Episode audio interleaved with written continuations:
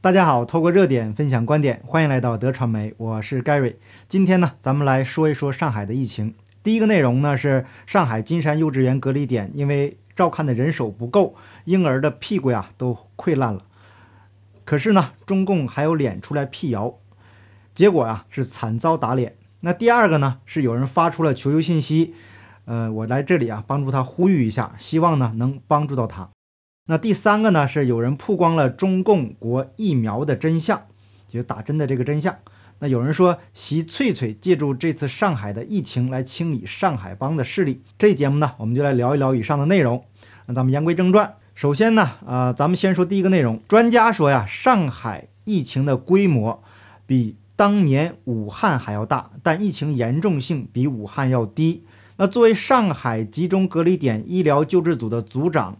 曾经是上海第三批援鄂医疗队队长的陈尔珍表示，两次战争面对的都是呼吸道的传染病，跟当年武汉相比，上海在准备上经验要好一些。他还有脸说要好一些？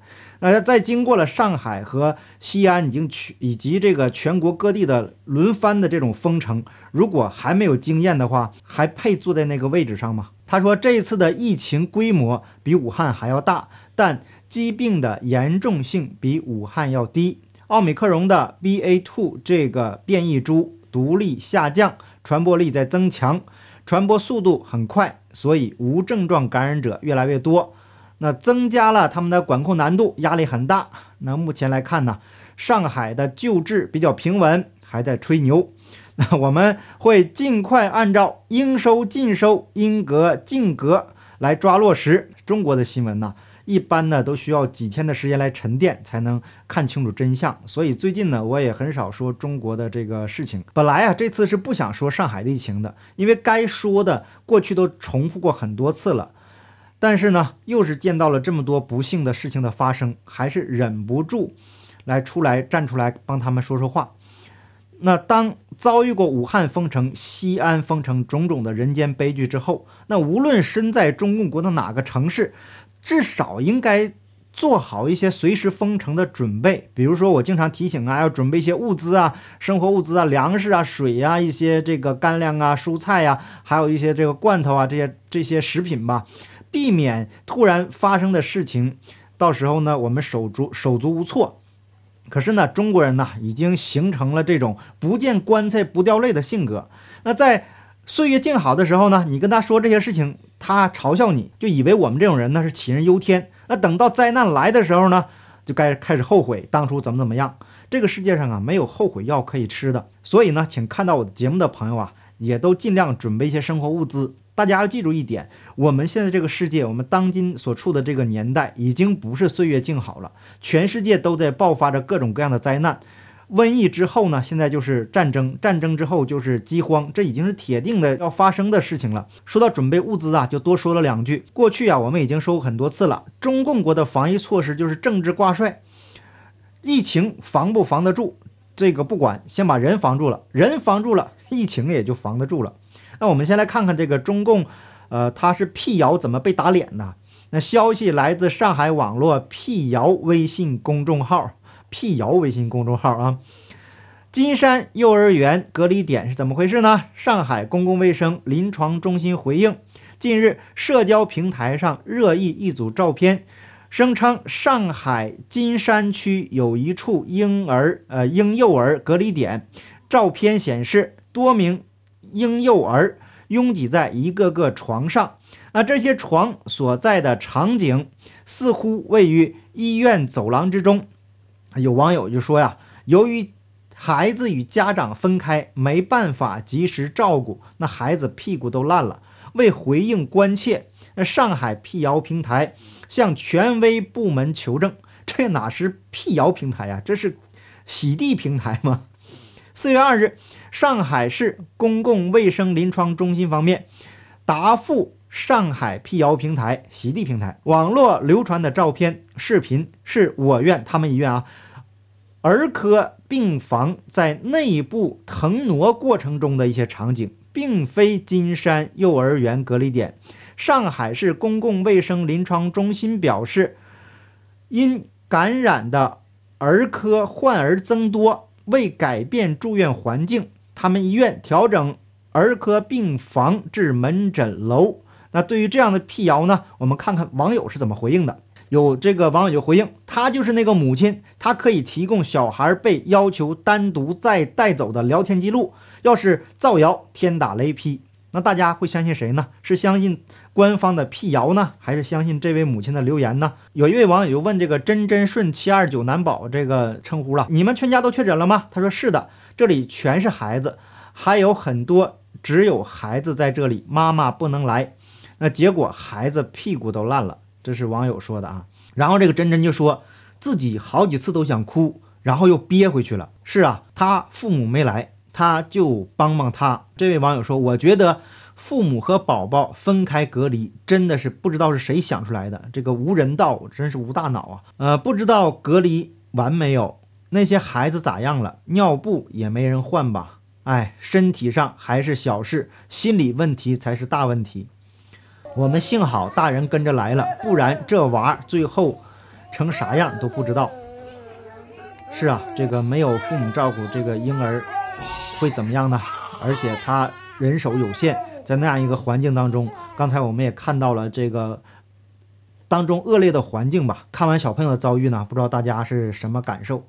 那中共国呢，这种无人道的政策呢，造成了一个个的悲剧。那不只是小朋友，大人呢也有，呃。生不如死，或者是说，呃，求生无门的。我们来看看，呃，另外一个发出求救信息的网名叫 Cindy 海兰，他说：“请大家救救我吧。”他叫陈丽，然后手机号是多少多少，这个我就不说了。他是血透患者，每个周一和周五需要血透。那他爸爸三十一号确诊阳性，他是密切接触者。那三十日核酸检测阴性，今天是周五，不能做透析，因为没有医院可以接收他。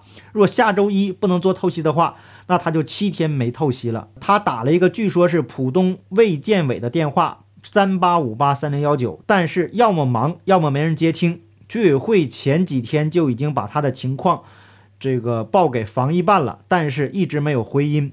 他就自己打金桥镇防疫办的电话，目前为止没有给安排。一二三四五把需求转到了浦东站，但是目前也还没有联系到医院接收。现在。阶段他不敢喝水，怕加重肾的负担，但是他现在人的状态特别不好，明显的感觉到胸闷胸痛，他实在是走投无路了，请大家帮忙把他的需求传递给相关人员，让他能够按时血透，让他能够保住性命，让爸爸回来以后还能看到他，那真的谢谢大家了，这是他说的。呃，希望我这个海外敌对势力的节目发出以后啊，能够引起相关部门的重视。其他的什么都不重要，至少要先保住性命。只有保住性命啊，才有后面的大难不死必有后福吧。那为什么这个疫情迟迟没有消退呢？那我们来看网易有这样一个帖子，他说上海此次疫情，他说他把官方发布的打针的人员情况做了统计，全程接种率百分之八十四点四。那接种一剂以上的是百分之八十七点八，未接种疫苗的百分之十二点二。那其中未接种的人员全部为轻症或和无症状感染者，无一例重症，所以没有数据显示打针降低了重症和死亡率。呃，这个关于打针这个事儿，我们过去说了好多了，这里就不重复了啊。全世界的疫情走到今天这一步，那有有人就总结了一下，呃，这个叫绝民共济，在 Telegram 频道。那本来呀，其实我今天是应该早一点做节目的，但是 Telegram 频道这个突然间不知道怎么了，这个 Telegram 整个宕机了。那现在我才找到，找到之后我就紧接着就没有写稿子，所以请大家原谅。那有两，他写了有两种情况，一开始有两类人存在，那一类人认为打针可以终结疫情，另一类人认为打针可能没有那么有效，那要靠长期的封城来防疫。可是最后疫情的结束靠的是第三条路。也就是靠这个 Omicron 的变种来终结。Omicron 主要不是因为它的杀伤力低，而是因为它无法被控制。但是在中共国呢，呃，无法控制也要控制，控制不住疫情就控制人。那打针不但不能防御感染，反而打过针的人更容易感染 Omicron。那另一方面，Omicron 的传染性又强到让封城和隔离全都没有作用。于是两类人都失败了，已经没有什么可行的政策了。再者，因为奥密克戎的传染性太强，导致非常多人都感染了，于是大家都发现，其实感染了这个口味的病毒也没什么。那这样一来，防疫自然就无法继续玩下去了。去年六月的时候，大家刚开始打针，并不能有效的预防感染。那当时香港的国师预测，那这是香港朋友知道国师是谁了？疫情会在二零二二年三月三十一日完结。当时大家都难以置信，可是就在今年的三月三十一日，就在前前天，对西方国家这个疫情确实差不多在这个时间点接近完结了，很多这个疫情的措施都已经开始逐渐的改变，很多国家在四月一号已经完全取消了所有的防疫措施，这是不是太神奇了呢？其实啊，很多事情呢都是冥冥中已经注定了，只是有些人他不愿意相信。呃，或者说管这个叫迷信吧，啊，无论您怎样呢，反正事情就是这样发生了。但是中共国现在依然沿用老办法清零，规定时间无法清零，就像西安一样，把人全拉出去，那就清零了。有人写了这样一篇帖子，那说作为中共国有两个地方和国际接轨，一个是上海，一个是香港。呃，香港的林郑月娥 还是林郑幺娥呀，在上周终于憋不住了，用取消全民核酸检测、对所有封控区解封、与内地交通熔断、欢送内地赴港支援的医护人员回去等等实际行动，对某些人愚蠢的防控政策做出反抗。对谁的呢？喜翠翠，并话中有话的向全世界揭露了幕后的黑手。施压香港政府搞全民强检的人士也应该反思。看来这个林郑月娥呀是坏，她不是蠢呐。但是这样明目张胆的对抗习翠翠，想必她当特首的日子也是到头了。毕竟啊，她是成长在相对自由的环境中，也应该知道是善恶有报。过去啊，她自己做的孽太多了。那在最后的日子里呢，也想做点好事吧。我们只能这样去。呃，理解吧，或者是这样去想吧，尽量把人往好处想。最后啊，我们回头说上海，那在撤换了防疫防控的主要负责人之后，所表现出来的管控能力也是一落千丈，沦为了简单粗暴的封城、隔离、全民核酸。如果你能侥过侥幸逃过了这次疫情灾难，后面还有一个更大的。灾难在等着我们，那就是贫穷。张文宏医生在今年一月份的时候，早就提出了建议，要做好疫情暴增十倍的应急预案，但是没有得到落实。那如今张文宏医生因为说了一些大实话，狠狠地打脸了某些人，所以呀，不继续任用他了。而偏偏这个时候，网络上又一股脑的开始对他围攻，难道这仅仅是个偶然吗？那我个人认为啊，这当然不是偶然了。那习翠翠啊，很可能是借助这种极端的防疫政策，在上海来个天翻地覆，彻底铲除异己，把江家帮的这个残余势力啊彻底铲除。啊，同时呢，又想证明自己清零政策的正确性，让所有质疑他愚蠢的人呢都闭嘴。他的这种政策，因此产生了多少的次生的灾难？有多少人因此而家破人亡、妻离子散呢？那在武汉、西安、上海，呃，我们都已经见到过了。那如果清零政策不变，没有任何一个地方可以逃过，在中国。